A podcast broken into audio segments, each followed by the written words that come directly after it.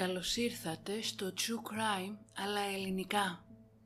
Ένα podcast που θα σας προκαλέσει εφιάλτες, θα σας κάνει να τρομάξετε με το τι είναι ικανός να κάνει ο άνθρωπος και θα σας πάει σε όλο τον κόσμο για να ξετυλίξουμε μαζί σελίδες από γνωστά και άγνωστα εγκλήματα, serial killers και άλλοι τις υποθέσεις. Είμαι η Μυρτώ και κάθε εβδομάδα θα βουτάμε στο σκοτάδι του ανθρώπινου μυαλού.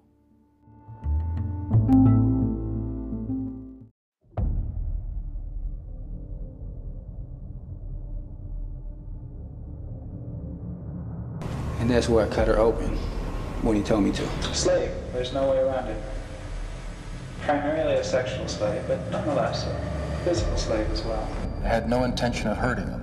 I, I couldn't find any way to eat And the girl's you, meat you beat her to death with what? Uh, sledgehammer. We are all evil in some form or another.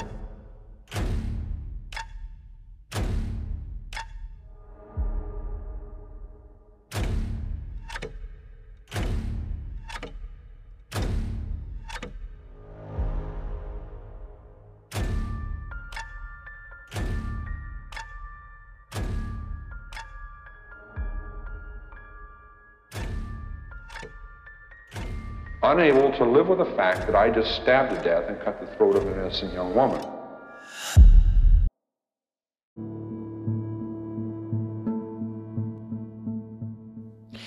«24 Ιανουαρίου του 1989 και βρισκόμαστε στην μικρή πόλη Ράιφορντ της κομιτείας Bradford στην Φλόριντα των Ηνωμένων Πολιτειών της Αμερικής. 7 η ώρα το πρωί και ο ήλιος μόλις είχε ανατείλει πάνω από τις κρατικές φυλακές της Φλόριντα. Οι διαδικασίες πίσω από τους τοίχους της φυλακής ήταν ήδη σε εξέλιξη για μια εκτέλεση που πολλοί πίστευαν πως ποτέ δεν θα γινόταν. Την εκτέλεση του Ted Bundy μέσω ηλεκτρικής καρέκλας, του πιο διαβόητου κατά σειροήν δολοφόνου της Αμερικής. Έχοντας κλείσει σχεδόν 10 ολόκληρα χρόνια στο Death Row, ο θανατοποιητής Ted Bundy ήταν προγραμματισμένος να εκτελεστεί για την δολοφονία της 12χρονης Kimberly Leach που έγινε το 1978. Όμως ο ίδιος ομολόγησε πως σκότωσε περισσότερες από 30 γυναίκες σε ένα φρικτό λουτρό αίματος που τον οδήγησε από την πολιτεία της Ουάσιγκτον μέχρι το Όρεγκον, την Γιούτα, το Άινταχο και το Κολοράντο. Από την πρώτη του σύλληψη το 1976, ο Μπάντι είχε γίνει ανεπανάληπτος και περιζήτητος στα μέσα μαζικής ενημέρωσης.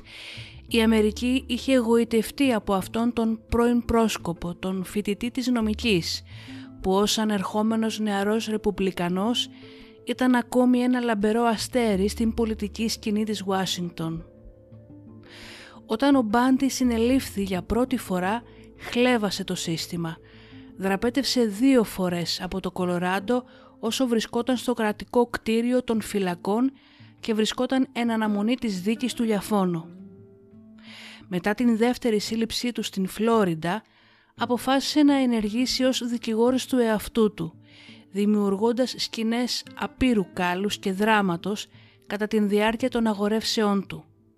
Ενώ καθ' όλη την διάρκεια των καλά σκηνοθετημένων του λόγων, νεαρές κοπέλες που βρίσκονταν στο δικαστήριο τον κοίταζαν με δέος και κατασπάραζαν κάθε λέξη και κίνησή του, λες και ήταν αστέρας του κινηματογράφου. Όποτε ο Dead Bundy εν ώρα δικαστηρίου κοιτούσε γύρω του, έβλεπε συνέχεια τις θαυμάστριές του να χασκογελάνε και να ρίχνουν αγκονιές η μία στην άλλη, χωρίς ποτέ όμως να τους έχει περάσει από το μυαλό ότι ο Ted Bundy, αν ήταν ελεύθερος και τις είχε συναντήσει μια σκοτεινή νύχτα, είχαν όλες τις προϋποθέσεις να γίνουν πιθανά θύματα και απλά να προσθεθούν στην ήδη μακριά λίστα των γυναικών που δολοφόνησε, κατακρεούργησε, βίασε, διαμέλισε και άσκησε νεκροφιλία. Στις 24 Ιανουαρίου του 1989 η φυσική αλαζονία του Μπάντι είχε πλέον εξαφανιστεί, καθώς δύο φρουροί τον οδηγούσαν στον θάλαμο του θανάτου. Τις τελευταίες αυτές στιγμές φάνηκε ο Μπάντι πως είχε πλέον αποδεχτεί την μοίρα του, όμως στην θέα της ηλεκτρικής καρέκλας έχασε την γη κάτω από τα πόδια του. Έξω από την φυλακή το πλήθος υπολογίζεται πως ήταν γύρω στα χίλια άτομα, τα οποία ανέμεναν την, χαρμόνη, την χαρμόσυνη είδηση του θανάτου του. Φώναζαν συνθήματα όπως «Burn, Bandy, Burn» και είχαν φτιάξει πλακάτο που είχαν ζωγραφίσει την ηλεκτρική καρέκλα με τίτλο «Old Sparky». Στις 7 και 16 το πρωί ένας δεσμοφύλακας που είχε αναλάβει τα καθήκοντα του ανώνυμου εκτελεστή πάτησε το κουμπί. 2.000 βολτ διαπέρασαν το σώμα του Μπάντι την πρώτη φορά. Αμέσως η αίθουσα των εκτελέσεων γέμισε μυρωδιά και όμενης σάρκας. Άλλο ένα κύμα 2.000 βολτ τίναξε το άψυχο πλέον σώμα του και μέσα σε μόλις 60 δευτερόλεπτα ένας από τους χειρότερους κατά σειροήν δολοφόνους όλων των εποχών κηρύχθηκε νεκρός. Ο Τεντ Μπάντι είχε έναν πολύ πιο ήπιο θάνατο σε σχέση με τα 30 θύματά του. Μόλις ένας δημοσιογράφος βγήκε έξω από την φυλακή και φώναξε στο πλήθος που περίμενε με κομμένη την ανάσα «Ο Μπάντι είναι νεκρός», το κοινό ξέσπασα σε χειροκροτήματα και ζητοκραυγές. Άλλοι πατούσαν συνέχεια τις κόρνες τους. Άλλοι έριχναν πυροτεχνήματα και άλλοι χόρευαν γελώντας η βασιλεία του τρόμου του Ted Bundy είχε πλέον λάβει τέλος.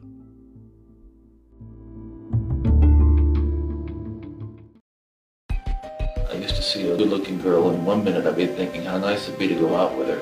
And then the next instant I was thinking how nice her head would look on a stick.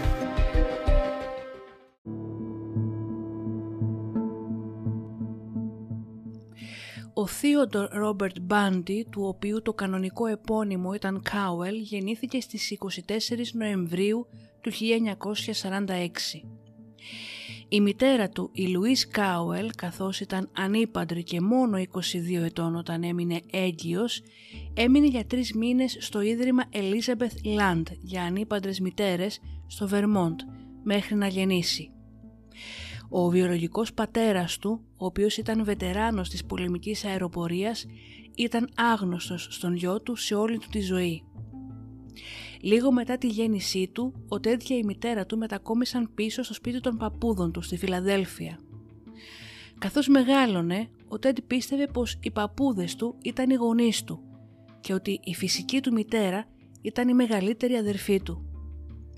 Η παροδία αυτή στήθηκε από τους γονείς της μητέρας του για να προστατευθεί η Λουίζ από την σκληρή κριτική και την προκατάληψη της κοινωνίας λόγω του ότι ήταν ανήπαντρη. Ο παππούς του Τέντ, ο Σάμιουελ Κάουελ, ήταν ρατσιστής και τύρανος. Συχνά χτύπαγε την Λουίς και τον ίδιο τον Τέντ.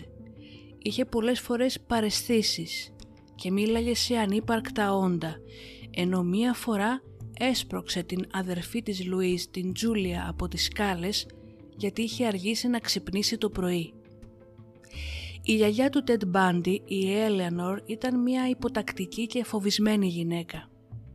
Συχνά υποβαλόταν σε θεραπείες με ηλεκτροσόκ λόγω της κατάθλιψης που είχε και προς το τέλος της ζωής της φοβόταν να βγει από το ίδιο της το σπίτι. Ήδη από πολύ μικρή ηλικία ο Μπάντι είχε αρχίσει να εμφανίζει περιστασιακά περίεργη συμπεριφορά. Η θεία του η Τζούλια θυμήθηκε αργότερα πως μια μέρα ξύπνησε από τον μεσημεριανό της ύπνο και βρέθηκε περικυκλωμένη από μαχαίρια και με τον τριών ετών Τέντ να στέκεται όρθιος δίπλα στο κρεβάτι της χαμογελώντας. Σε ηλικία 4 ετών ο Τέντ και η μητέρα του μετακόμισαν στην Τακόμα της Ουάσιγκτον για να ζήσουν με συγγενείς. Ένα χρόνο μετά η Λουίς ερωτεύτηκε έναν μάγειρα, τον Τζόνι Καλ Πέπερ Μπάντι. Τον Μάιο του 51 το ζευγάρι παντρεύτηκε και ο Τέντ πήρε το επώνυμο του πατριού του, το οποίο θα κρατούσε για το υπόλοιπο της ζωής του. Τα επόμενα χρόνια στην οικογένεια Μπάντι προσθέθηκαν άλλα τέσσερα αδέρφια, στα οποία ο Τέντ αφιέρωνε μεγάλο μέρος του χρόνου του, φροντίζοντάς τα μετά το σχολείο.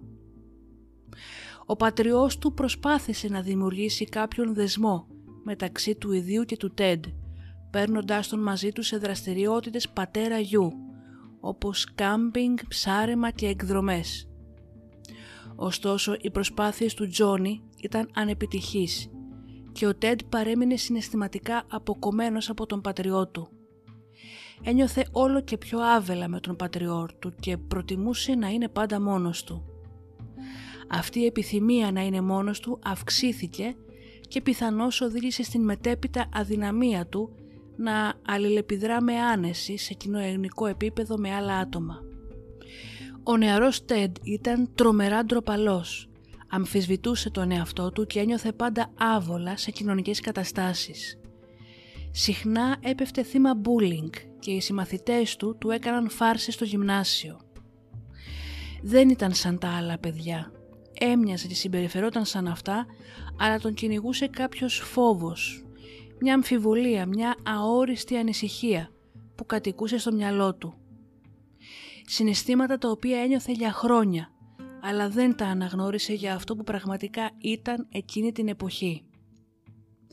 Παρά τις ταπεινωτικές εμπειρίες και τους εξευτελισμούς που ζούσε λόγω του ότι ήταν διαφορετικός και καθώς επίσης επειδή τράβλιζε, ο Τέντ κατάφερε να διατηρήσει υψηλό μέσο όρο βαθμολογίας στο γυμνάσιο και αργότερα στο κολέγιο. Όσο φοιτούσε στο γυμνάσιο, ο χαρακτήρας του φαινόταν να ανθίζει και μετατράπηκε σε έναν πιο ευγενικό νεαρό άνδρα. Η δημοτικότητά του αυξήθηκε σημαντικά και θεωρούνταν καλοντημένος και με εξαιρετικούς τρόπους. Παρά την δημοτικότητά του όμως σπάνια έβγαινε ραντεβού με κοπέλες. Ενδιαφερόταν περισσότερο για εξωσχολικές δραστηριότητες όπως το σκι και η πολιτική. Στην πραγματικότητα, ο Τέντι ήταν ιδιαίτερα γοητευμένος από την πολιτική, ένα ενδιαφέρον που χρόνια αργότερα θα τον έβαζε για μικρό διάστημα στον πολιτικό στίβο. Μετά το γυμνάσιο, ο Τέντ φίτησε στο Πανεπιστήμιο του Puget Sound και στο Πανεπιστήμιο της Ουάσιγκτον. Όσο ήταν φοιτητής, εργαζόταν σε δουλειές χαμηλού επίπεδου, όπως εισπράκτορας σε λεωφορείο και υπάλληλος σε μαγαζί παπουτσιών. Ωστόσο, σπάνια έμενε σε μία δουλειά για πολύ καιρό και οι εργοδότες του τον θεωρούσαν αναξιόπιστο. Αν και ήταν ασυνεπής με την δουλειά του εκτός σχολείου, ήταν πολύ συγκεντρωμένος στις σπουδές και στους βαθμούς του. Ο στόχο, ωστόσο, οι στόχοι του άλλαξαν την άνοιξη του 1967 όταν ξεκίνησε μια σχέση που θα άλλαζε για πάντα τη ζωή του. Γνώρισε μια νεαρή κοπέλα η οποία ήταν όλα όσα είχε ονειρευτεί ποτέ σε μια γυναίκα. Ήταν μια όμορφη και εξαιρετικά εκλεπτισμένη νεαρή με μακριά ίσια μαλλιά με χωρίστρα στην μέση, έξυπνη, δυναμική που καταγόταν από μια πλούσια καλιφορνέζικη οικογένεια. Ο Τέντ δεν μπορούσε να πιστέψει ότι κάποιος από την τάξη της θα ενδιαφερόταν για κάποιον σαν αυτόν. Αν και είχαν πολλές διαφορές και οι δύο λάτρευαν το σκι και κατά την διάρκεια αυτών των εξορμήσεών τους ο Τέντ κατάλαβε ότι ήταν ερωτευμένος. Ήταν πραγματικά η πρώτη του αγάπη και πιθανώς η πρώτη γυναίκα με την οποία είχε σεξουαλική επαφή. Όμως αυτή δεν ήταν τόσο ερωτευμένη με τον Τέντ όσο εκείνος μαζί της στην πραγματικότητα της άρεσε πολύ ο Τέντ, αλλά πίστευε ότι δεν είχε πραγματικούς στόχους για το μέλλον του. Ο Μπάντι προσπάθησε πάρα πολύ να την εντυπωσιάσει, ακόμα λέγοντάς της και ψέματα, κάτι που δεν της άρεσε καθόλου. Εκείνη την περίοδο ο Τέντ κέρδισε μια καλοκαιρινή υποτροφία για το γνωστό πανεπιστήμιο του Στάνφορντ στην Καλιφόρνια μόνο και μόνο για να την εντυπωσιάσει αλλά όσο φοιτούσε εκεί η ανοριμότητά του και η αδυναμία του να σχεδιάσει το μέλλον του βγήκε στην επιφάνεια. Το 1968, αφού η κοπέλα του αποφύτησε από το Πανεπιστήμιο της Ουάσιγκτον, διέκοψε τον δεσμό της με τον Τέντ. Ήταν μια πρακτική γυναίκα και συνειδητοποίησε πως ο Μπάντι είχε σοβαρά ελαττώματα, τα οποία τον καθιστούσαν ακατάλληλο υποψήφιο ως μελλοντικό σύζυγό της. Η ανοριμότητά του, η ανευθυνότητά του και η ανικανότητά του να της προσφέρει ασφάλεια και σταθερότητα ήταν ιδιότητες που δεν ήθελε σε έναν άντρα ικανό να είναι δίπλα της για μια ζωή. Ο Τέντ όμως δεν συνήλθε ποτέ από αυτόν τον χωρισμό. Τίποτα, συμπεριλαμβανομένου και του σχολείου, δεν φαινόταν να του κινεί πλέον το ενδιαφέρον και βουτυγμένος στην κατάθλιψη λόγω του χωρισμού παράτησε το πανεπιστήμιο. Ωστόσο κράτησε κάποια μικρή επαφή μαζί της γράφοντάς της γράμματα μετά την επιστροφή της στην Καλιφόρνια. Αυτή όμως δεν ενδιαφερόταν καθόλου για επανασύνδεση. Η αιμονή όμως του Τέντ με αυτή τη νεαρή γυναίκα είχε βάλει γερά τα θεμέλια της στο μυαλό του. Ήταν μία αιμονή που θα διαρκούσε ολόκληρη τη ζωή του και που θα τον οδηγούσε σε μία σειρά γεγονότων που θα συγκλώνιζαν τον κόσμο. Τα πράγματα πήραν τροπή προς το χειρότερο όταν το 1969 ο Μπάντι έμαθε την πραγματική του καταγωγή. Η αδερφή του στην πραγματικότητα ήταν η μητέρα του και οι γονείς του ήταν οι παππούδες του. Όπως κάποιος θα περίμενε, αυτή η καθυστερημένη ανακάλυψη είχε σοβαρό αντίκτυπο πάνω του. Η στάση του Μπάντι απέναντι στη μητέρα του δεν άλλαξε πολύ, όμως έγινε αγενής και σκληρός με τον πατριό του, τον Τζόνι Μπάντι. Είναι δύσκολο να πει κανείς εάν η γνώση ότι η μητέρα του τον εξαπάτησε όλη του τη ζωή είχε κάποιο αντίκτυπο στα άλλα ελαττώματα του χαρακτήρα του που είχαν αρχίσει να εμφανίζονται. Καθ' όλη τη διάρκεια του γυμνασίου και του κολεγίου του Ted Bundy υπήρχε πάντα κάποια μικρή αμφιβολία όσον αφορούσε την φήμη του ως ευγενικός και ειλικρινής. Πολύ κοντινοί του άνθρωποι τον υποπτεύονταν για μικροκλοπές. Οι άνθρωποι που ζούσαν από κοντά την συμπεριφορά του δεν μπόρεσαν να αντιληφθούν τις συνέπειες των ψυχοπαθικών τάσεων που ανέπτυξε. Η κλοπή, χωρίς καμία αίσθηση ενοχής και η αίσθηση του «δικαίωμά μου είναι» είναι ένα κοινό χαρακτηριστικό σε κάποιους ψυχοπαθείς. Επίσης, οι ψυχοπαθείς ειδονίζονται τον ενθουσιασμό και τον κίνδυνο που τους δίνει η πράξη της κλοπής. Η κλεπτομανία του Τέντ εξελίχθηκε από την κλοπή μικρών πραγμάτων από την δουλειά του και το σχολείο του σε κλοπές από καταστήματα και σε διαρρήξεις σπιτιών για τηλεοράσεις και άλλα αντικείμενα αξίας. Από τρομπαλό και εσωστρεφές άτομο ο Μπάντι μετατράπηκε σε ένα πιο συγκεντρωμένο και κυρίαρχο χαρακτήρα. Γράφτηκε ξανά στο Πανεπιστήμιο της Ουάσιγκτον, σπούδασε Κινέζικα και ψυχολογία, αντικείμενο πάνω στο οποίο διέπρεψε. Έγινε αριστούχος φοιτητής και οι καθηγητές τον θεωρούσαν υπόδειγμα νεαρού άντρα και φοιτητή. Εκείνη την εποχή ο Τέντ γνώρισε την Ελίζαμπεθ Κλόπφελ, η οποία πολλά χρόνια αργότερα θα γράψει το βιβλίο The Phantom Prince, My Life with Ted Bundy και τη ζωή της με τον Bundy. Η Ελίζαμπεθ ήταν μια γυναίκα με την οποία ο Τέντ θα είχε σχέση για σχεδόν πέντε χρόνια. Εργαζόταν ως γραμματέας και ήταν χωρισμένη, μια ντροπαλή και ήσυχη γυναίκα. Φαίνεται πως το πρόσωπο του Τέντ Μπάντι βρήκε την τέλεια πατρική φιγούρα για την κόρη της. Ήταν βαθιά ερωτευμένη μαζί του από την αρχή και ήθελε να τον παντρευτεί. Ωστόσο αυτός της είπε ότι δεν ήταν ακόμη έτοιμος για γάμο επειδή ένιωθε ότι υπήρχαν ακόμα πάρα πολλά στη ζωή που μπορούσε να κάνει και να πετύχει. Η Ελίζαμπεθ ήξερε ότι ο Τέντ δεν ένιωθε τόσο έντονα για εκείνη όσο για εκείνον και πίστευε ότι πολλές φορές συναντιόταν με άλλες γυναίκες. Ωστόσο ήλπιζε ότι ο χρόνος θα τον έφερνε κοντά της και τελικά θα άλλαζε άποψη. Δεν γνώριζε όμως για την προηγούμενη σχέση του Μπάντι με την κοπέλα του από την Καλιφόρνια και δεν ήξερε ότι οι δυο τους εξακολουθούσαν να διατηρούν επαφή και να επισκέπτονται τακτικά ο ένας τον άλλον. Εξωτερικά η ζωή του Τετ Μπάντι το 1969 μέχρι το 1972 φαινόταν να αλλάζει προς το καλύτερο. Είχε μεγαλύτερη αυτοπεποίθηση και είχε πολλές ελπίδες για το μέλλον του. Άρχισε να στέλνει αιτήσεις σε διάφορες νομικές σχολές και άρχισε να σπουδάζει νομική, ενώ παράλληλα δραστηριοποιήθηκε στην πολιτική. Εργάστηκε μάλιστα σε μια εκστρατεία για την επανεκλογή ενός κυβερνήτη της Ουάσιγκτον, μια θέση που του επέτρεψε να δημιουργήσει δεσμούς με πολιτικά ισχυρούς ανθρώπους στο Ρεπουμπλικανικό κόμμα. Το 1979 εργάστηκε εθελοντικά σε μια κλινική, κατά την διάρκεια μιας μελέτης σε τηλεφωνική γραμμή αντιμετώπισης ατόμων με τάσεις αυτοκτονίας και άλλων ψυχολογικών προβλημάτων. Στην κλινική αυτή μάλιστα γνώρισε και την Anne Rule, την πασίγνωστη συγγραφέα υποθέσεων True Crime, η οποία έγραψε το 1980 το βιβλίο The Stranger Beside Me για την γνωριμία και την φιλία της με τον Ted Bundy καθώς και άλλα βιογραφικά true crime βιβλία.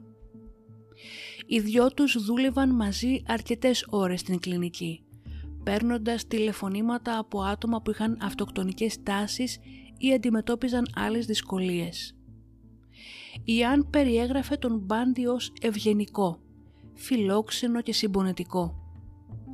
Ανέπτυξαν μια στενή φιλία, έτρωγαν μαζί, συζητούσαν για πολλά θέματα και ο Μπάντι αρκετές φορές όταν τελείωναν την βάρδιά τους αργά το βράδυ την συνόδευε μέχρι το αμάξι της λέγοντάς της να προσέχει.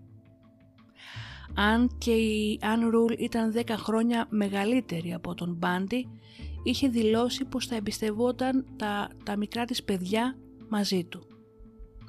Έκοψαν δυστυχώς επαφές όταν αυτή σταμάτησε να εργάζεται στην κλινική.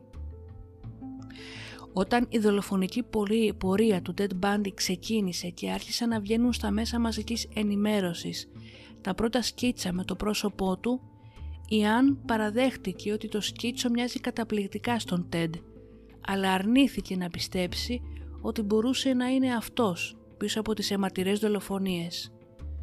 Μόνο όταν σε μία από τις τελευταίες δολοφονίες βρέθηκε βιολογικό υλικό που αποδείκνυε την ενοχή του, μόνο τότε η Αν Ρουλ πίστηκε.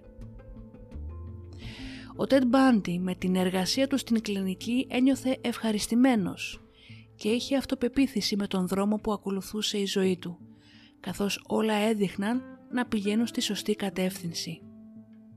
Μέχρι και έπαινο από την αστυνομία του Σιάτλ έλαβε καθώς έσωσε την ζωή ενός τρίχρονου αγοριού που έπεσε στην λίμνη Green Lake και κινδύνευσε να πνιγεί. Το 1973 κατά την διάρκεια ενός επαγγελματικού ταξιλιού στην Καλιφόρνια για το Ρεπουμπλικανικό κόμμα της Ουάσιγκτον, ο Τέντ συναντήθηκε με την παλιά του κοπέλα από την Καλιφόρνια, που του είχε ραγίσει την καρδιά. Αυτή έμεινε έκπληκτη με τη μεταμόρφωσή του. Ο Μπάντι ήταν πολύ πιο σίγουρος για τον εαυτό του και όριμος, καμία σχέση με τον επιπόλαιο και ανώριμο νεαρό που θυμόταν από παλιά. Συναντήθηκαν πολλές φορές ακόμα και χωρίς να το γνωρίζει η υπάρχωσα κοπέλα του η Ελίζαμπεθ. Κατά την διάρκεια των ταξιδιών του ο Τέντ φλέρταρε την παλιά του αγάπη και εκείνη τον ερωτεύτηκε για άλλη μία φορά. Ο γάμος ήταν κάτι που το ζευγάρι είχε συζητήσει αρκετές φορές κατά την διάρκεια των συναντήσεών τους εκείνο το φθινόπωρο και τον χειμώνα. Όμως, όπως ξαφνικά ξεκίνησε η επανασύνδεσή τους, τόσο ξαφνικά άλλαξε. Από εκεί που ο Τέντ ήταν στοργικός, έγινε ξαφνικά ψυχρός και απόμακρος. Λες και είχε χάσει κάθε ενδιαφέρον για εκείνη μέσα σε λίγες μόνο εβδομάδες. Η Ελίζαμπεθ ήταν ξεκάθαρα μπερδεμένη με αυτόν τον νέο Τέντ. Τον Φεβρουάριο του 1974, χωρίς καμία προειδοποίηση ή εξήγηση, ο Τέντ διέκοψε κάθε επαφή μαζί της. Αυτός όμως ήξερε πολύ καλά τι έκανε. Το σχέδιό του για εκδίκηση λειτουργήσε. Την απέρριψε όπως τον είχε απορρίψει και αυτή κάποτε. Ήταν η τελευταία φορά που η Ελίζαμπεθ θα είχε νέα του. Ο Τετ Μπάντι ξαφνικά παράτησε και το πανεπιστήμιο. Έκοψε τις σπουδές του αλλά και την ενασχόλησή του με την πολιτική και με οποιαδήποτε εθελοντική εργασία. Αυτό ήταν το πρώτο βήμα Ήταν η ώρα για το τέρας να αποκαλυφθεί επιτέλους και ήταν η έναρξη της αιματηρής πορείας του κατασυρωή δολοφόνου Ted Bundy.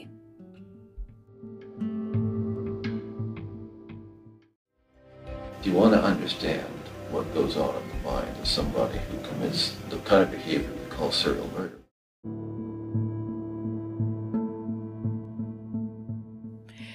Το 1973, ενώ ο Ted Bundy έγινε δεκτός στη νομική σχολή του Πανεπιστημίου του Puget Sound, μετά από λίγους μήνες τα παράτησε. Τον Ιανουάριο του 1974 άρχισαν οι εξαφανίσεις.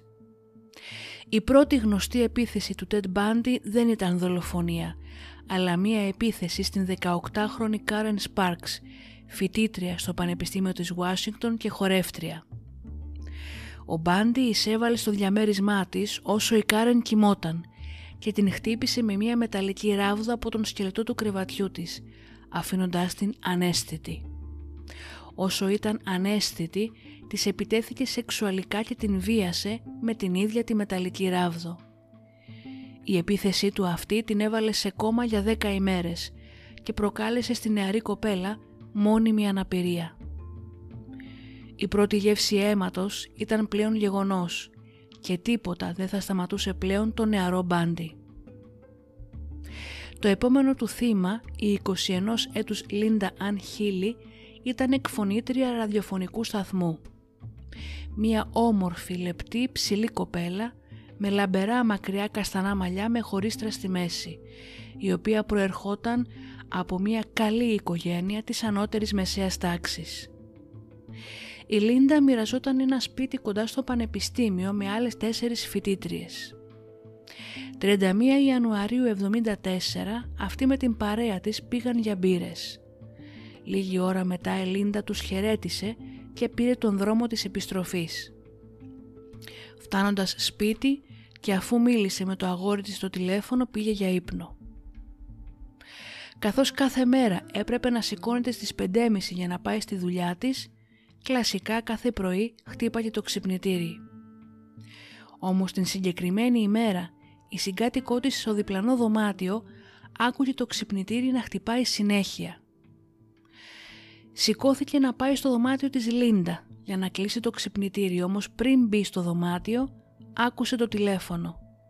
Ήταν από την δουλειά της Λίντα. Έψαχναν να δουν πού είναι και γιατί δεν είχε πάει στο σταθμό.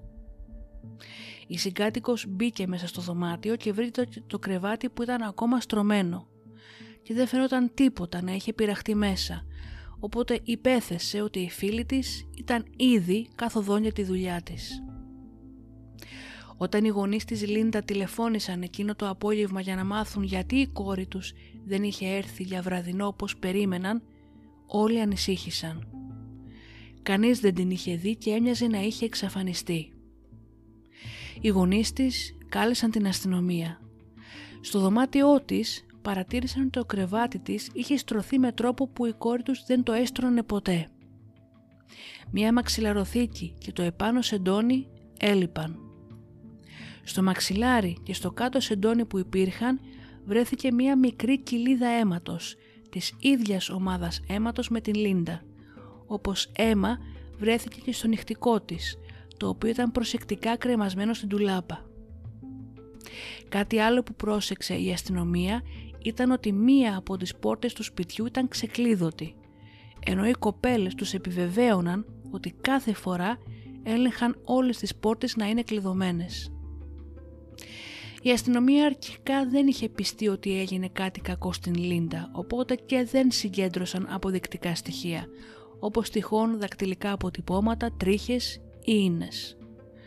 Τελικά συνειδητοποίησαν ότι ένας εισβολέας είχε μπει με κάποιο τρόπο στο σπίτι. Της έβγαλε το νυχτικό, το κρέμασε στην τουλάπα, την έντυσε με άλλα ρούχα, έφτιαξε το κρεβάτι της, την τύλιξε στο επάνω σεντόνι και την έβγαλε από το σπίτι. Και όλα αυτά με απόλυτη ησυχία. Εκείνη την άνοιξη και το καλοκαίρι του 1974 εξαφανίστηκαν και άλλες φοιτήτριες. Υπήρχαν εντυπωσιακές ομοιότητες σε πολλές από τις περιπτώσεις.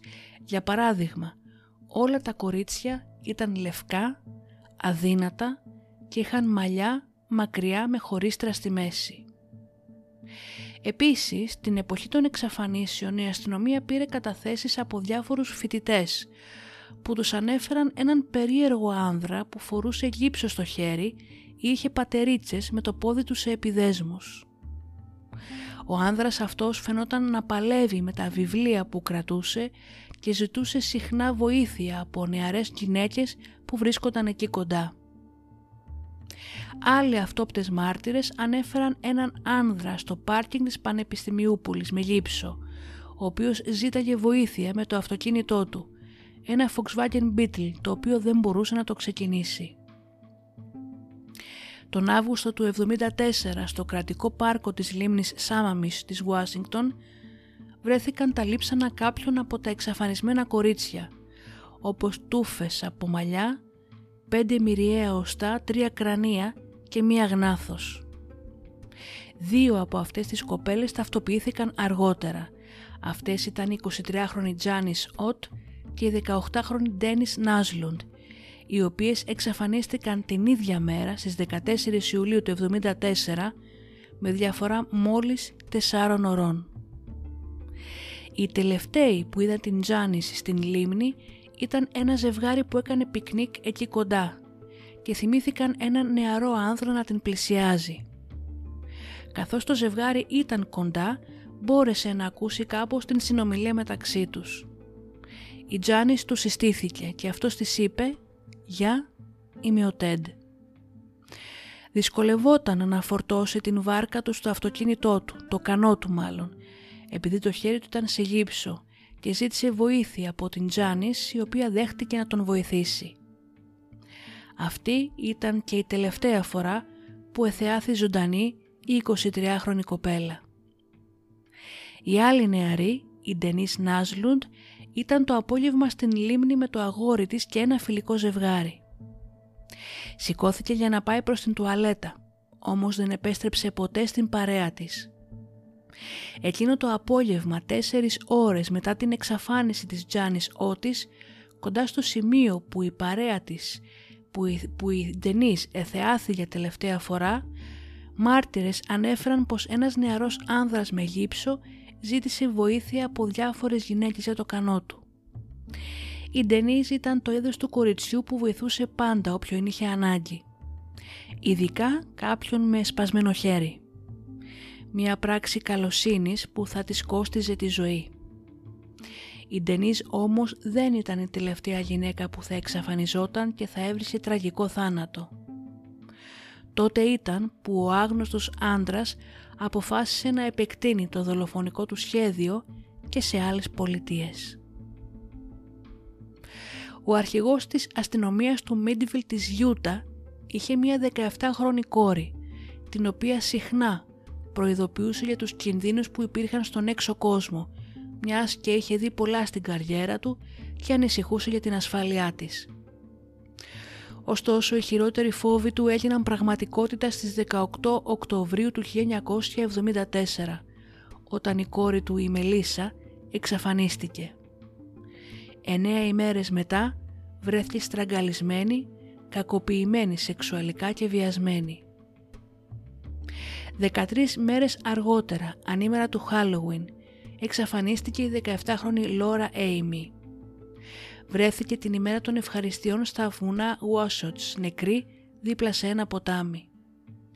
Η Λόρα είχε υποστεί χτυπήματα στο κεφάλι, στο πρόσωπο απολωστό. Είχε βιαστεί και είχε σοδομιστεί. Υπήρχε η υποψία ότι σκοτώθηκε κάπου αλλού από εκεί που βρέθηκε λόγω έλλειψης αίματος στον τόπο του εγκλήματος.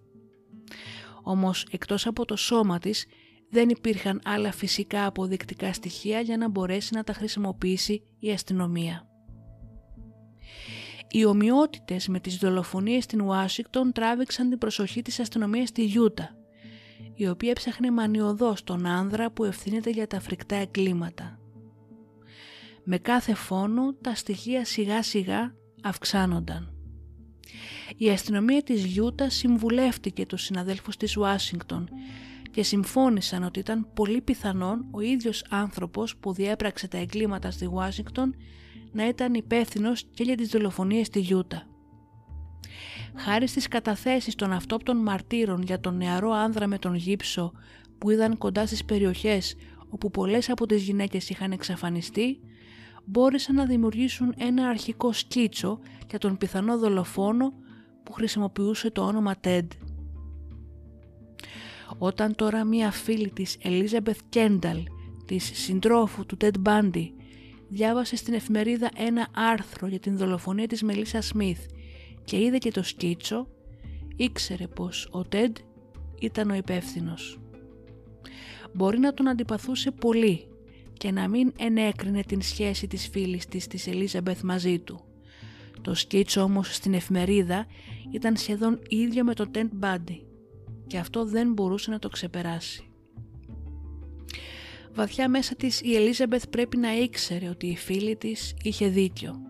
Εξάλλου ο Τέντ έμοιαζε με το σκίτσο. Οδηγούσε ένα Volkswagen παρόμοιο με αυτό που είδαν οι μάρτυρες και είχε δει πατερίτσες στο δωμάτιό του παρά το γεγονός ότι δεν είχε τραυματιστεί ποτέ στο πόδι του. Έτσι η Ελίζαμπεθ τηλεφώνησε ανώνυμα στο αστυνομικό τμήμα του Σιάτλ τον Αύγουστο του 1974 και δήλωσε ότι ο φίλος της μπορεί να εμπλέκεται στις πρόσφατες υποθέσεις δολοφονίας. Τηλεφώνησε ξανά αργότερα το φθινόπωρο και έδωσε περισσότερες πληροφορίες που ίσως μπορούσαν να βοηθήσουν στην υπόθεση.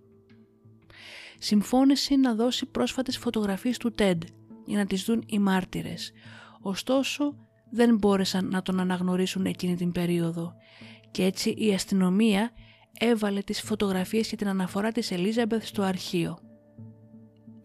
Οι αστυνομικοί που ασχολούνταν με την υπόθεση αποφάσισαν να στρέψουν την προσοχή τους σε άλλους πιο πιθανούς υπόπτους και έτσι η περίπτωση του Ted Bundy ξεχάστηκε προσωρινά.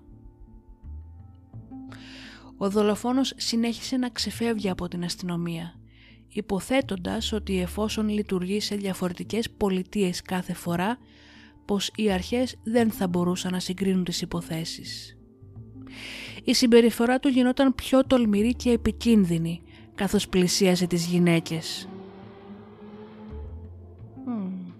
Όσοι γλίτωσαν από τα χέρια του θα τον αναγνώριζαν αργότερα και θα παρήχαν στην αστυνομία πολύτιμες πληροφορίες. 8 Νοεμβρίου του 1974 ήταν η στιγμή που περίμενε η αστυνομία.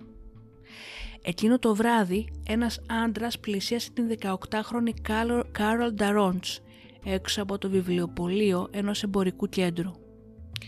Ο άγνωστος της είπε ότι είχε δει κάποιον να προσπαθεί να ανοίξει το αυτοκίνητό της και της ζήτησε να πάει μαζί του στο πάρκινγκ για να δει αν έχει κλαπεί κάτι.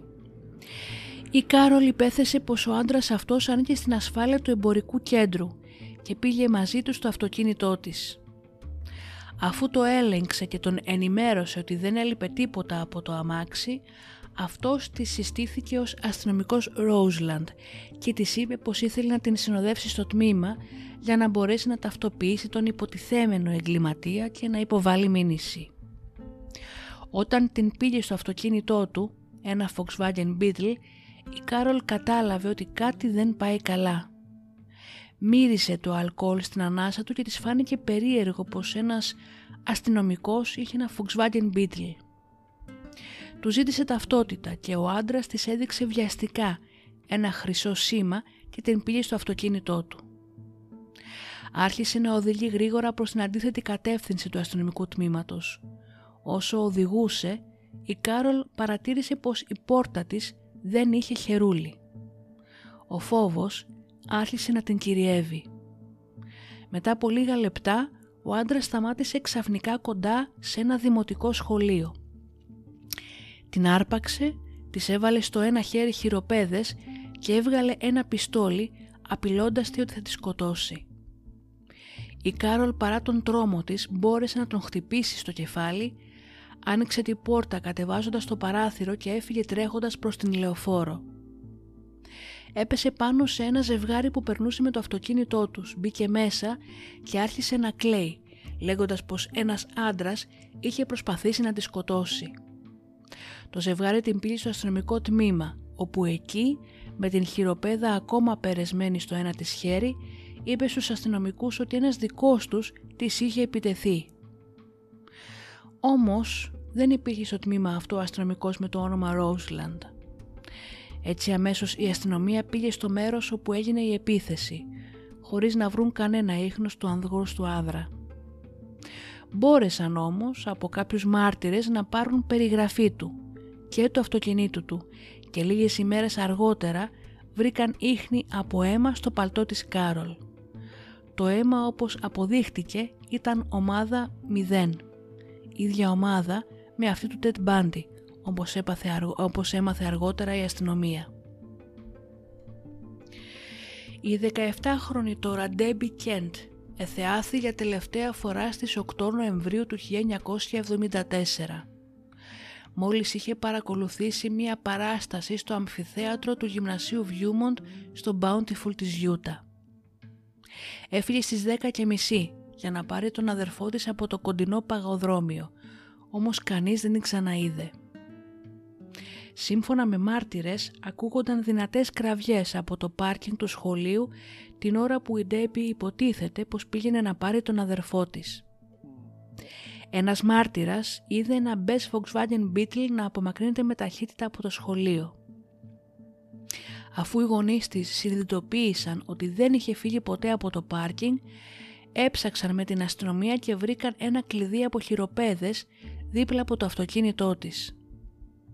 Αργότερα η αστυνομία δοκίμασε το κλειδί για να δει αν ταιριάζει με τις χειροπέδες που είχε η Κάρολ Ντάροτς. Και μπίνγκο, ταίριαζαν απόλυτα.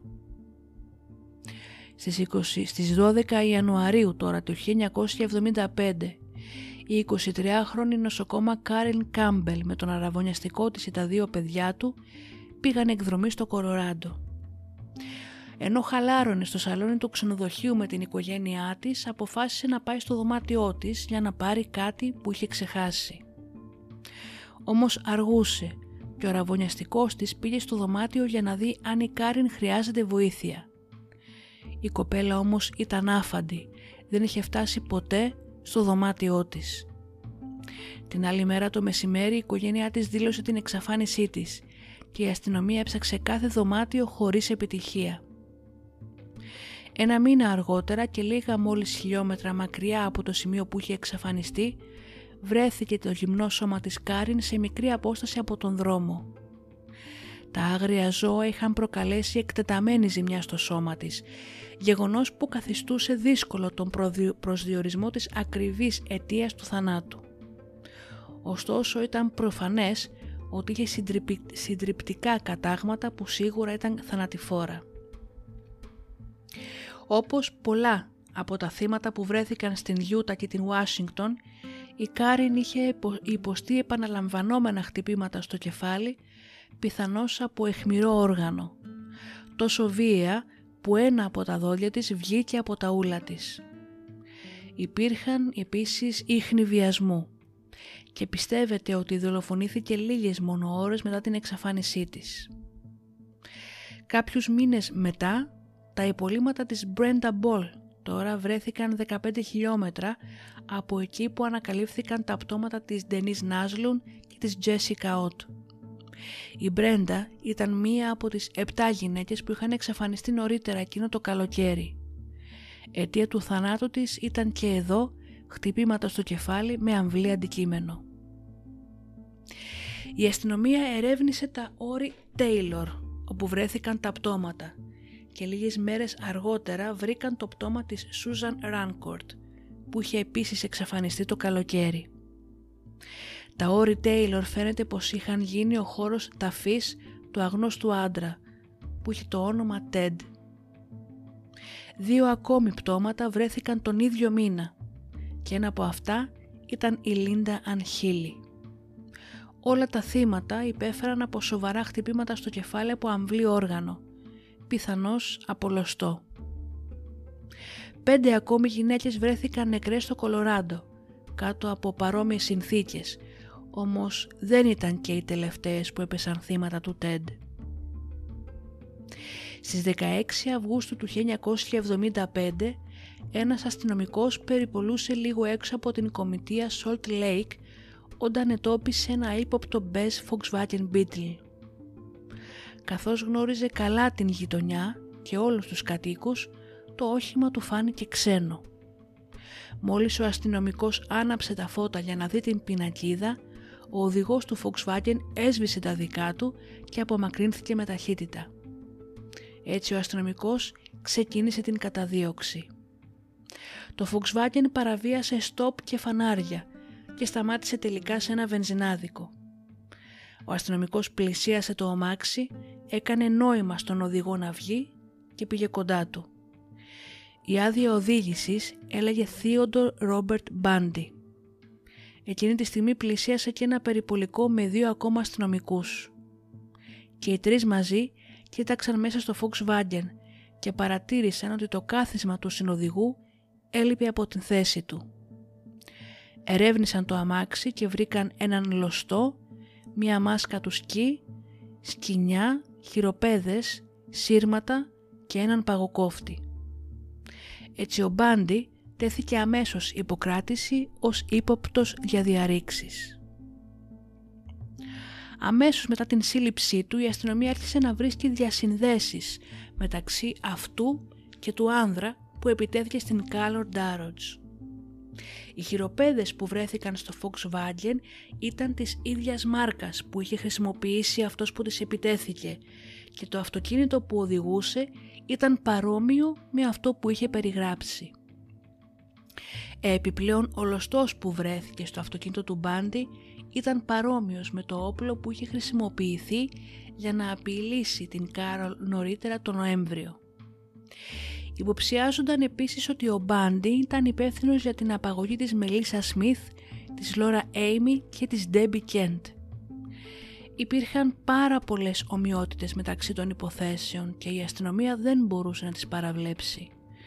Ωστόσο, ήξεραν ότι χρειάζονταν πολύ περισσότερα, πολλά περισσότερα στοιχεία για να υποστηρίξουν την υπόθεση εναντίον του Μπάντι.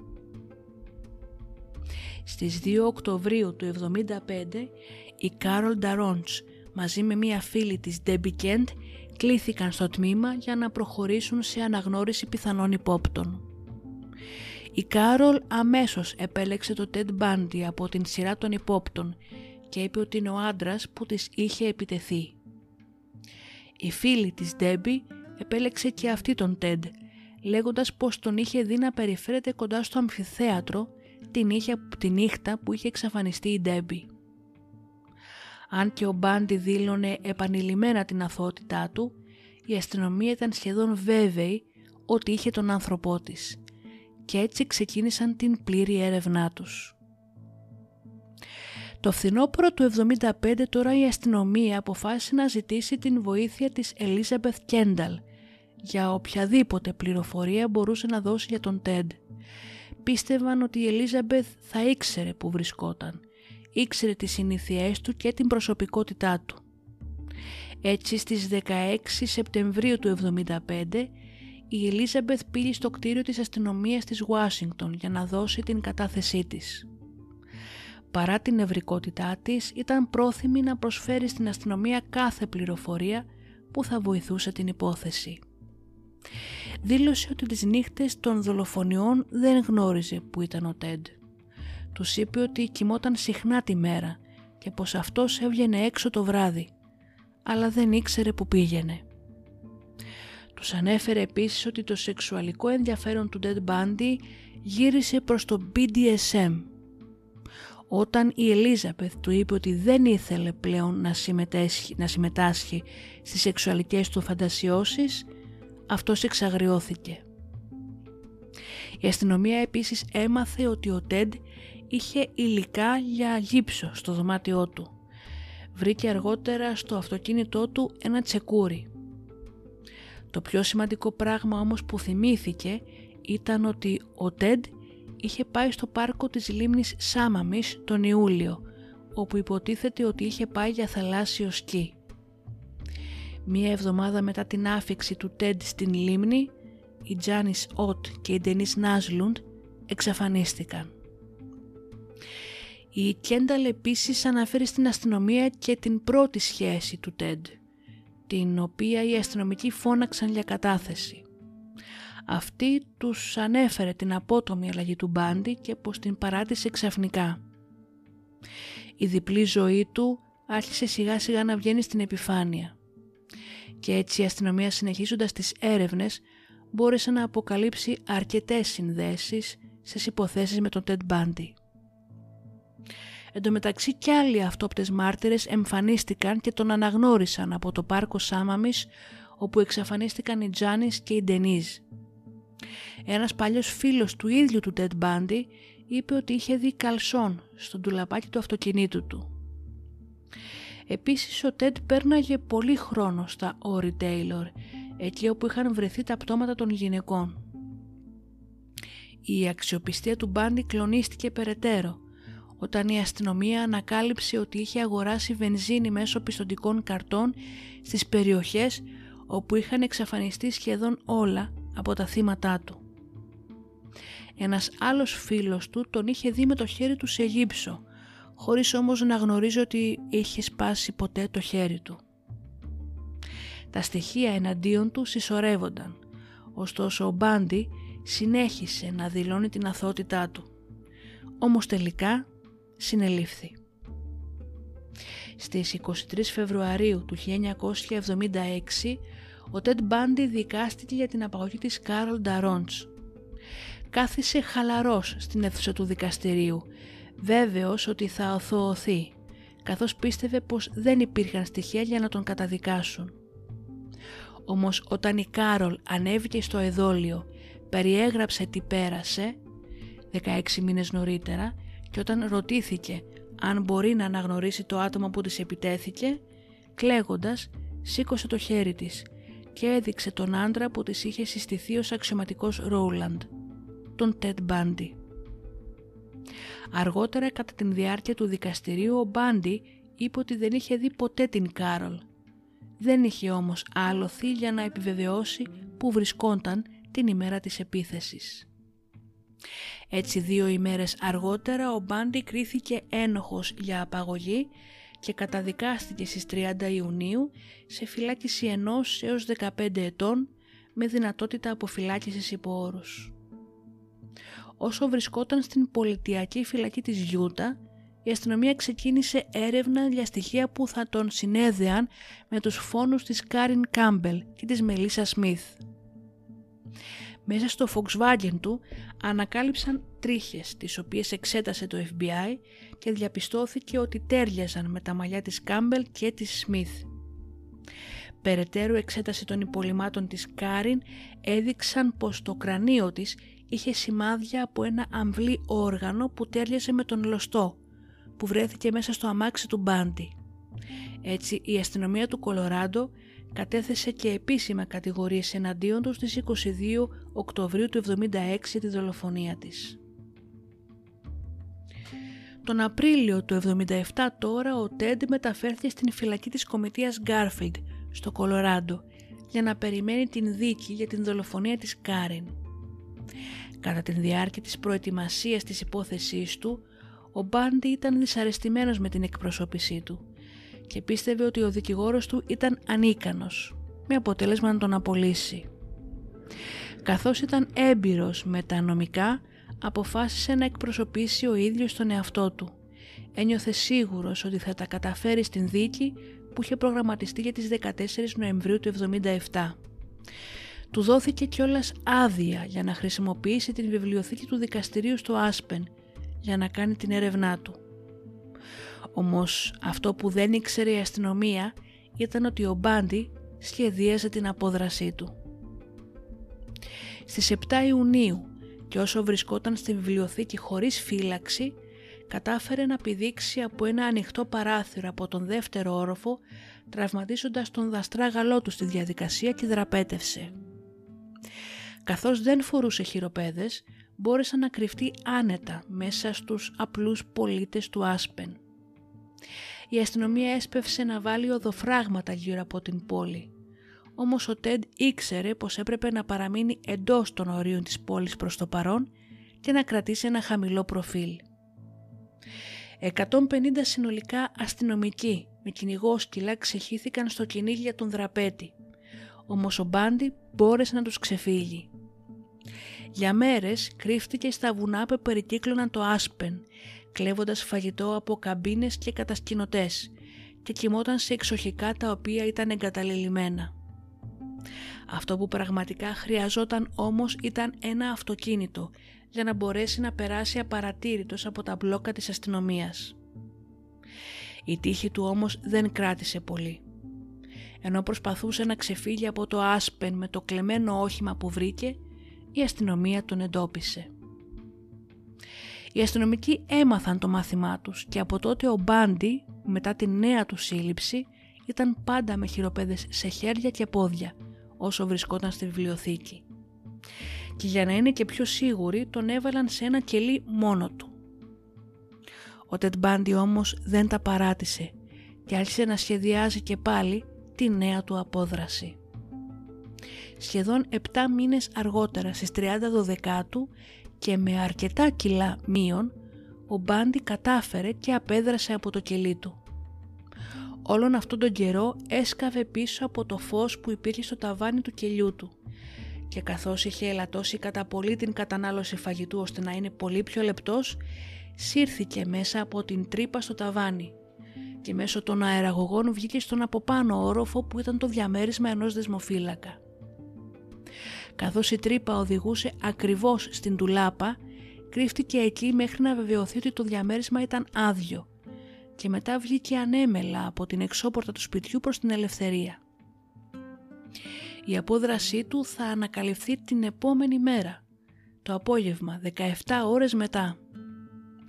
Όταν όμως η αστυνομία ανακάλυψε τη νέα απόδραση, ο Μπάντι ήταν ήδη στον δρόμο προς το Σικάγο, με τελικό προορισμό την Ηλιόλου στη Φλόριντα. Έτσι στα μέσα Ιανουαρίου του 1978, ο Τετ Μπάντι χρησιμοποιώντας το νέο όνομα Chris Hagen εγκαταστάθηκε σε ένα διαμέρισμα στην πόλη Ταλαχάση της Φλόριντα. Απολάμβανε τη νέα του ελευθερία σε ένα μέρος που κανένας δεν τον γνώριζε. Περνούσε μεγάλο μέρος του ελεύθερου χρόνου του περπατώντας στην πανεπιστημίου, στην πανεπιστημιούμολη πανεπιστημίου πολύ του Florida State University, μπαίνοντας σε διάφορα μαθήματα απαρατήρητος και ακούγοντας διαλέξεις. Όταν δεν έκοβε βόλτες, περνούσε τον χρόνο του στο διαμέρισμά του βλέποντας τηλεόραση, την οποία είχε κλέψει. Οι κλοπές είχαν γίνει πλέον δεύτερη φύση για τον Μπάντι. Σχεδόν τα πάντα στο διαμέρισμά του ήταν κλεμμένα. Ακόμα και το φαγητό που έτρωγε το είχε αγοράσει με κλεμμένες πιστοτικές κάρτες. Αυτό όμως που του έλειπε ήταν η ανθρώπινη επαφή. Και ο μόνος τρόπος να την βρει ήταν υπό την απειλή όπλου.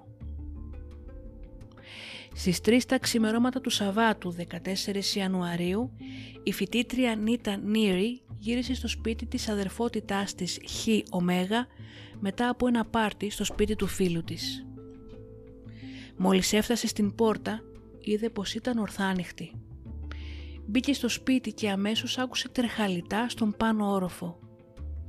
Άκουσε βήματα να πλησιάζουν την σκάλα και κρύφτηκε μέσα σε μια ντουλάπα στο χολ. Τότε είδε έναν άντρα που φόραγε ένα μπλε πλεκτό σκουφί που του κάλυπτε τα μάτια και κράταγε ένα κούτσουρο τυλιγμένο με πανί να κατεβαίνει τρέχοντας τις σκάλες και να βγαίνει γρήγορα από την πόρτα. Η Νίτα ανέβηκε τρέχοντας για να ξυπνήσει τη συγκάτοικό της την Άνση. Τη σύμπλε τον άνδρα που είδε να φεύγει. Πήγαν προς το δωμάτιο της διευθύντριας για να ζητήσουν βοήθεια. Πριν προλάβουν όμως να φτάσουν, είδαν μία άλλη συγκάτοικό τους την Κάρεν να τρικλίζει στο διάδρομο. Ολόκληρο το κεφάλι της κοπέλας ήταν βουτυγμένο στο αίμα. Όσο η Νάνση προσπαθούσε να βοηθήσει την Κάρεν, η Νίτα ξύπνησε την διευθύντρια και μαζί πήγαν να ελέγξουν άλλοι άλλες κοπέλες ήταν καλά. Βρήκαν την Κάθη στο δωμάτιό της ζωντανή, αλλά σε φρικτή κατάσταση. Το κεφάλι της ήταν γεμάτο με ανοιχτές πληγές που αιμορραγούσαν και έτσι κάλεσαν αμέσως την αστυνομία. Αργότερα η αστυνομία βρήκε δύο από τα κορίτσια νεκρά ξαπλωμένα στα κρεβάτια τους. Κάποιος φαίνεται τους είχε επιτεθεί ενώ κοιμόντουσαν. Η Λίζα Λέβη ήταν το πρώτο θύμα. Η νεκροψία έδειξε ότι την είχαν χτυπήσει στο κεφάλι με ένα κούτσουρο, την είχαν βιάσει και την είχαν στραγγαλίσει. Μετά από περαιτέρω εξέταση ανακάλυψαν σημάδια από δάγκωμα στους γλουτούς της και σε μία από τις θυλές της.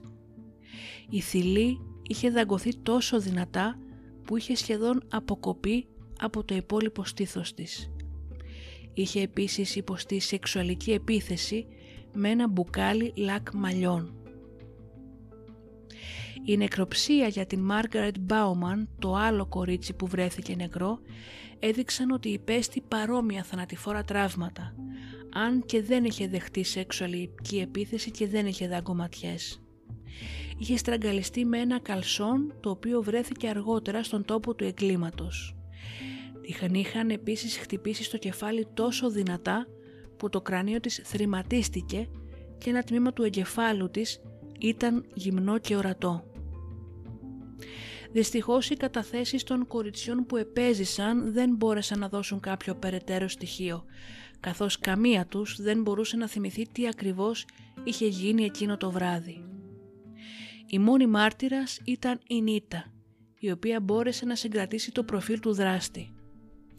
Ωστόσο ο δράστης δεν αρκέστηκε μόνος σε αυτά τα θύματα εκείνο το βράδυ και ούτε χρειάστηκε να απομακρυνθεί πολύ.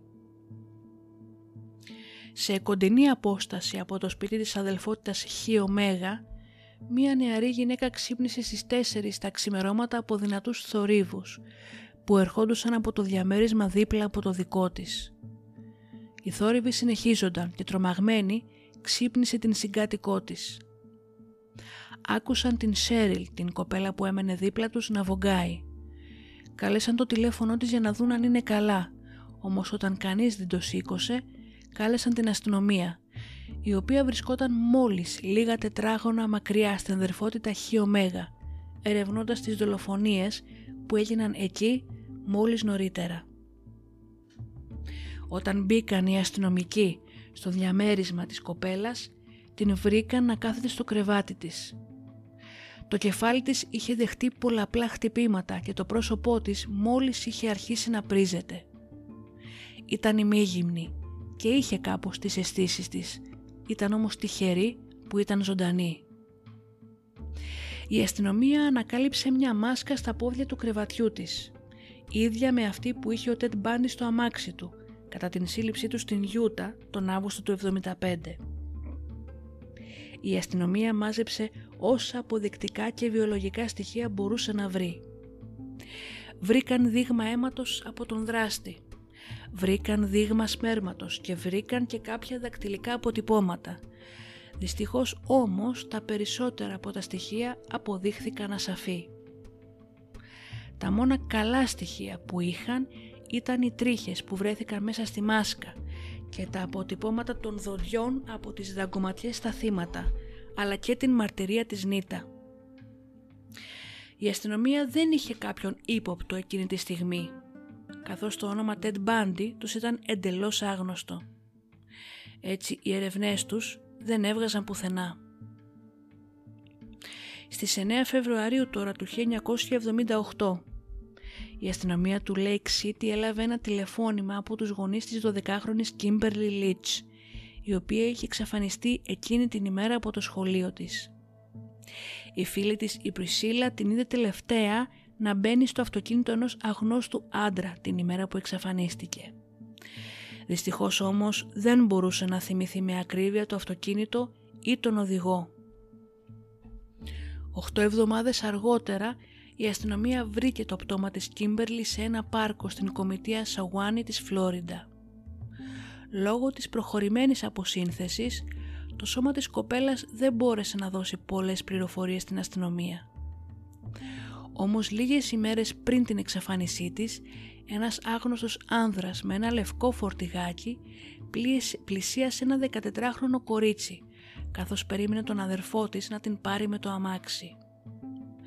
Ο άντρας ισχυρίστηκε ότι ήταν από την πυροσβεστική και την ρώτησε αν πήγαινε στο κοντινό σχολείο. Τις κοπέλες της φάνηκε περίεργο το γεγονός ότι ένας πυροσβέστης εν υπηρεσία φορούσε καρό παντελόνι και ναυτικό σακάκι. Θυμήθηκε τον πατέρα της που της είχε πει να μην μιλάει με αγνώστους. Ευτυχώς εκείνη τη στιγμή έφτασε ο αδερφός της, ο οποίος είδε τον άγνωστο άντρα, είπε στην αδερφή του να μπει στο αμάξι, ακολούθησε το φορτηγάκι και σημείωσε την πινακίδα για να την δώσει στον πατέρα του που είχε γνωστού στο αστυνομικό τμήμα. Όταν ελέγχθηκαν οι πινακίδες, ο ιδιοκτήτης εμφανίστηκε κάποιος Ράνταλ Ράγκεν και έτσι ένας αστυνομικός αποφάσισε να τον επισκεφτεί. Ο Ράγκεν ενημέρωσε τον αστυνομικό ότι του είχαν κλέψει τις πινακίδες και το φορτηγάκι ήταν και αυτό κλεμμένο που οδηγούσε ο άγνωστος άντρας. Ο αρχηγός του τμήματος πήρε τα παιδιά του φίλου του και τα έφερε στο τμήμα για να δουν στίβες φωτογραφιών από άτομα που βρίσκονταν στο Γενικό Αρχείο Συλλήψεων της Αστυνομίας. Ανάμεσά τους ήταν και η φωτογραφία του Ted Bundy. Και τα δύο παιδιά αναγνώρισαν τον Ted ως οδηγό του φορτηγού. Ο Μπάντι όμως είχε παρατήσει το φορτηγάκι και είχε κλέψει ένα καινούριο όχημα. Πάλι ένα γνωστό γνώριμο Volkswagen Beetle με προορισμό την Πενσακόλα τώρα της Φλόριντα. Στην δυτική Πενσακόλα όμως ένας αστυνομικός που περιπολούσε την περιοχή είδε ένα πορτοκαλί Volkswagen Beetle στις 10 το βράδυ στις 15 Φεβρουαρίου. Καθώς δεν το είχε ξαναδεί στην περιοχή, έκανε έλεγχο των πινακίδων. Είδε ότι ήταν κλεμμένο. Τον σταμάτησε, ερεύνησε το αμάξι και βρήκε μέσα τις ταυτότητες τριών νεκρών κοριτσιών και αμέσως τον συνέλαβε. Ο αστυνομικός έβαλε τον ύποπτο στο πίσω μέρος του περιπολικού, χωρίς όμως να γνωρίζει ότι αυτός είναι ο Ted Bundy, ο οποίος είχε μπει στην λίστα των top 10 καταζητούμενων του FBI και ξεκίνησαν για το τμήμα. Τότε ο αστυνομικός άκουσε τον Μπάντι να του λέει «Μακάρι να με είχε σκοτώσει». Κατά την διάρκεια των μηνών που ακολούθησαν την σύλληψη του Ted Bundy, η αστυνομία μπόρεσε να συγκεντρώσει κρίσιμα στοιχεία που θα χρησιμοποιούσαν εναντίον του στην υπόθεση Leach. Το λευκό βαν που είχε κλαπεί από τον Μπάντι βρέθηκε και βρήκαν επίσης τρεις αυτόπτες μάρτυρες που τον είδαν να το οδηγεί το απόγευμα που εξαφανίστηκε η Κίμπερλι. Οι ιατροδικαστικές έρευνες που έγιναν στο φορτηγό βρήκαν επίσης ίνες υλικού από αυτές που είχαν προέλθει από τα ρούχα του Μπάντι. Οι εξετάσεις αποκάλυψαν επίσης ίχνη αίματος της Kimberly Leach στο χαλί και βρήκαν σπέρμα του Ted Bundy μέσα στο φορτηγάκι αλλά και στα εσώρουχά της. Έτσι στις 31 Ιουλίου του 1978 ο Ted Bundy κατηγορήθηκε επίσημα για την δολοφονία του κοριτσιού και αμέσως μετά κατηγορήθηκε για τις δολοφονίες στην αδελφότητα Χ Ωμέγα. Αντιμέτωπος πλέον με την θανατική ποινή, ο Τέντ έλεγε συνεχώς πως είναι αθώος παρά τα συγκλονιστικά στοιχεία εναντίον του.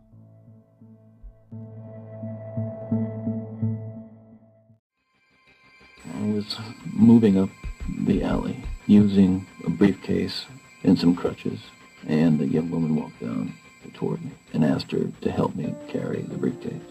Basically, when I reached the car, what happened was I knocked her unconscious with a crowbar. I handcuffed her and put her in the passenger side of the car and drove away.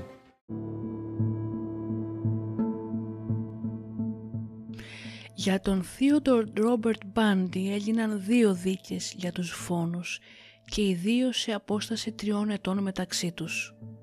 Η πρώτη δίκη έγινε 25 Ιουνίου του 1979 στο Μαϊάμι της Φλόριντα. Εκεί το δικαστήριο επικεντρώθηκε στις βάναυσες επιθέσεις στις φοιτήτριες της Χ Η δεύτερη δίκη ήταν για τον Ιανουάριο του 1980 στο Ορλάντο της Φλόριντα και ήταν για την δολοφονία της Κίμπερλι Λίτς.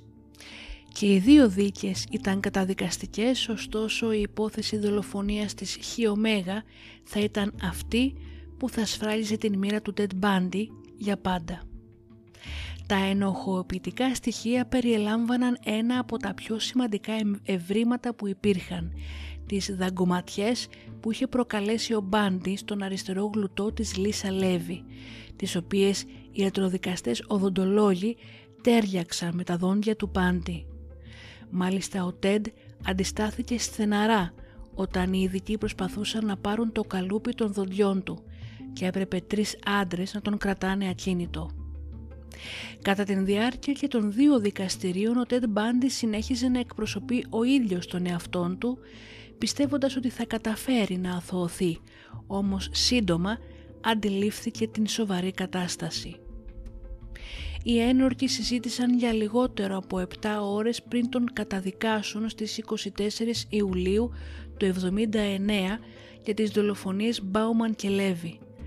Τρεις κατηγορίες απόπειρας φόνου πρώτου βαθμού για τις επιθέσεις στις Κλάινερ, Τσάντλερ και Τόμας και δύο κατηγορίες για διάρρηξη.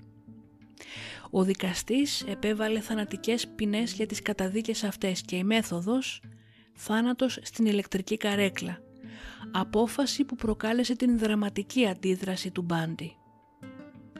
Εκμεταλλευόμενος το δικαίωμα για έφεση, έκανε πολλές εφέσεις για να καθυστερήσει την εκτέλεση της ποινής του.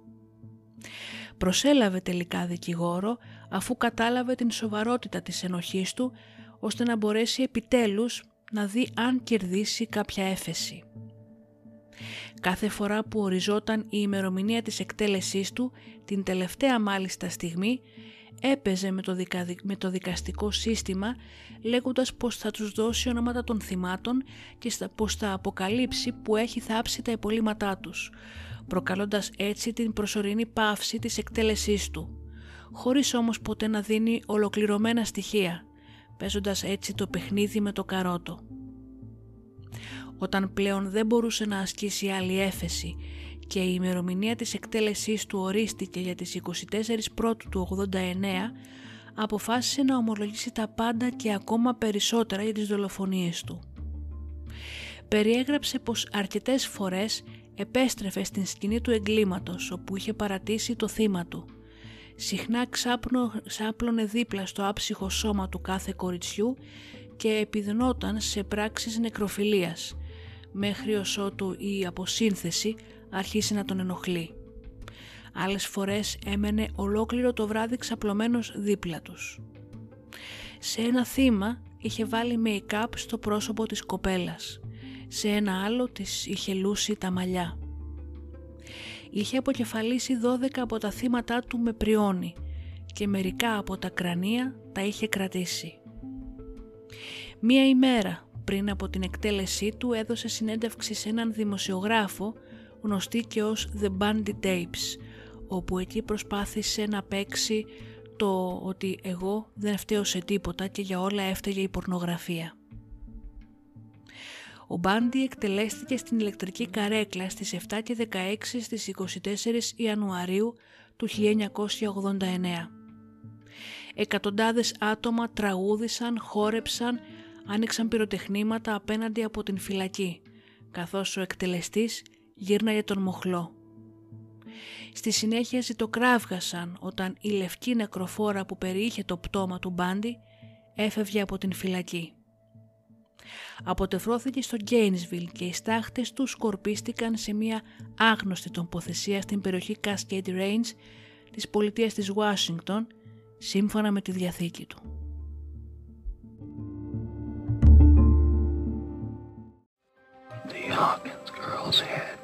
Severed and taken up the road.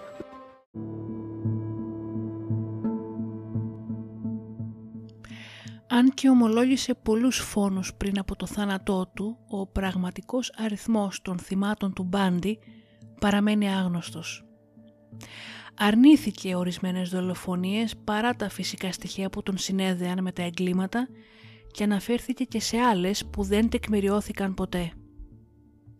Όλα αυτά οδήγησαν τις αρχές να υποπτεύονται ότι ο Μπάντι σκότωσε από 30 έως 40 γυναίκες, καθιστώντας τον έναν από τους πιο διαβόητους και τρομακτικούς κατά σειροήν δολοφόνους στην Αμερικανική ιστορία και ίσως την προσωποποίηση του ίδιου του κακού. Σας ευχαριστώ που και σήμερα με ακούσατε, να είστε καλά και σας εύχομαι καλή χρονιά με υγεία και αγάπη. Και όπως πάντα θα τα πούμε στο επόμενο επεισόδιο.